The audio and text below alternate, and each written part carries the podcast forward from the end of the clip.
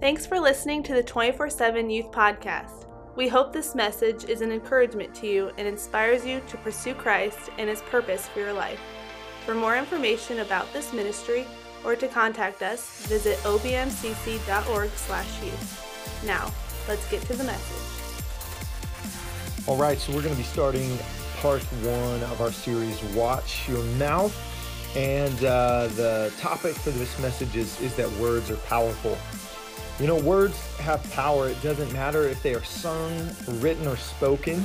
Uh, we connect with people through words.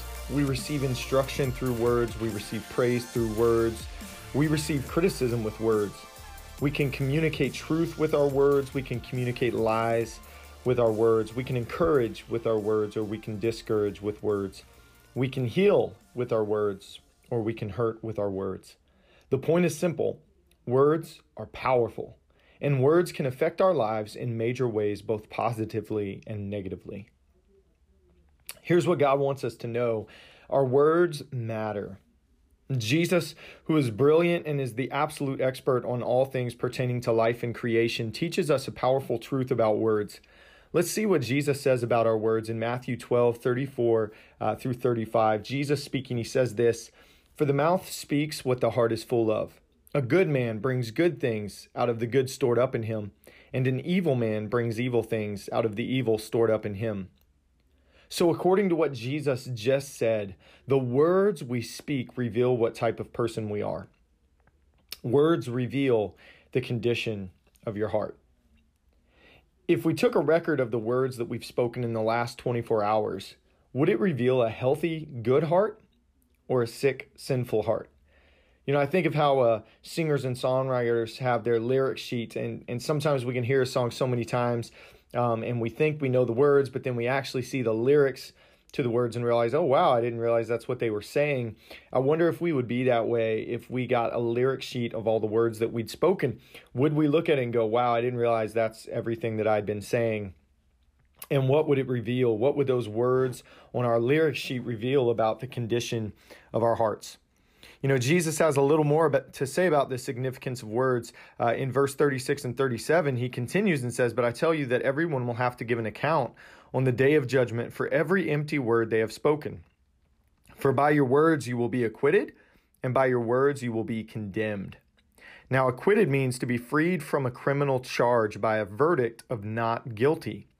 And condemned comes from the root word condemn and has a couple of meanings, but there are a couple that are applicable here. Uh, one of them being express complete disapproval of. Uh, the second one is a sentence to a particular punishment, and the third one is prove or show, show the guilt of. So, not only does Jesus reveal that our words reveal the condition of our hearts, but that our words are the basis by which we are to be declared innocent or guilty before God in judgment. What does God want us to know? That our words matter. And here's why they or here's why knowing this uh, matters to us. It's that our words have the power of life and death. So we've already discovered that Jesus says we will be judged innocent or guilty by our words, but let's see why. In Romans 10 9 and 10, the Bible says this If you declare with your mouth Jesus is Lord and believe in your heart that God raised him from the dead, you will be saved. For it is with your heart that you believe and are justified, and it is with your mouth that you profess your faith and are saved. You see, belief happens in your heart but just as Jesus said in Matthew 12, the mouth speaks what the heart is full of. If you believe in your heart, you will confess with your mouth and you will be saved. When you stand before God in judgment, your heart's confession needs to be, I believe in Jesus. You are either acquitted or condemned by your words, but before God, you will only be able to speak what your heart is full of. It, you can't deceive God. None of us can. But there is more to why it's important that we know our words matter than just what happens to us. Our words don't just affect our life, our words have a dramatic effect on the lives of others too. In Proverbs 18:21 we discover this. It says the tongue has the power of life and death, and those who love it will eat its fruit. The tongue has the power of life and death, and you will eat the fruit of your words. Have you ever heard the phrase, sticks and stones can break my bones, but words will never hurt me? Yeah, it's a cute quote, but it's completely false. Words do hurt. In fact, I think the quote should go more like this Sticks and stones can break my bones, but words can crush my soul. Let's look at what Proverbs 12:18 says about the power of our words. It says the words of the reckless pierce like swords, but the tongue of the wise brings healing. Your words can destroy or they can heal.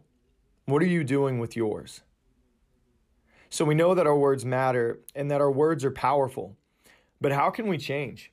How are we supposed to live with this knowledge that our words matter, that they reveal the condition of our heart, that we're going to be judged by God for our words, that our words are going to either declare us innocent or guilty, or will be declared innocent or guilty based on the words that we've spoken because that's the overflow of our heart? We understand that words have power that there's the life and death is in the power of the tongue, that, that the words of the reckless pierce like swords, but the tongue of the wise brings healing. What do we do with our words? What, what do we do with all of this information? Well, here's how we can live this out. We ask God for help. In Psalms 19:14, David said this, "May these words of my mouth and this meditation of my heart be pleasing in your sight, Lord, my rock and my redeemer." David understood the power of words. As the king of Israel, his words carried massive authority and power. He literally used his words to condemn a man to death. He he had an affair with Bathsheba and then he tried to cover it up and anyways, long story short, he ends up uh, sending, using his words to order that a man be put on the front lines where the battle is the fiercest, and then withdraw all the other troops to know and, and literally guarantee that this man's going to die in battle. He did that with his words because they had authority and they had power. This is a man who used his words to condemn a man to death. And so David prays this beautiful and profound prayer to God. He says, May the words of my mouth and the meditation of my heart be pleasing to you, Lord. David understands that his words revealed the condition of his heart, and he wanted to be pleasing in the sight of God. We also should desire to be pleasing in God's sight. So we, like David, should pray a prayer like this Our words are powerful. By our words, we are pronounced innocent or guilty. By our words, we speak life or death. By our words, we either appear pleasing or displeasing before God. And may we desire to be pleasing in God's sight. That desire is birthed out of being made new. Without faith in Jesus, we cannot be pleasing in God's sight, no matter how many nice things we say. But when we place our faith in Jesus, we are made new. We are given a new heart and a new spirit that wants to live for God and be pleasing to God. If you don't know Jesus, then I want to give you an opportunity to confess your faith in Him tonight. Jesus is the Son of God who was born of a virgin, lived a sinless life. He was killed and buried, but he rose from the dead, confirming his message and fulfilling his mission of bringing salvation to all who believe. If you believe that Jesus is the Son of God, that he was dead but is now alive, then you can confess that faith right now. Your heart believes and your mouth speaks what your heart is full of. I want to encourage you to discover new life and the hope that is only found in Jesus. He is the way, the truth, and the life. Thanks again for checking out the 24 7 Youth Podcast. If you would like to connect with us, you can do so through our website, obmcc.org slash youth. There you can find links to our social media as well as discover more about this ministry. We would be honored if you joined us for services. We have service Sunday at 10 a.m. and Wednesday at 7 p.m. We are located at 13815 Botkins Road, Botkins, Ohio.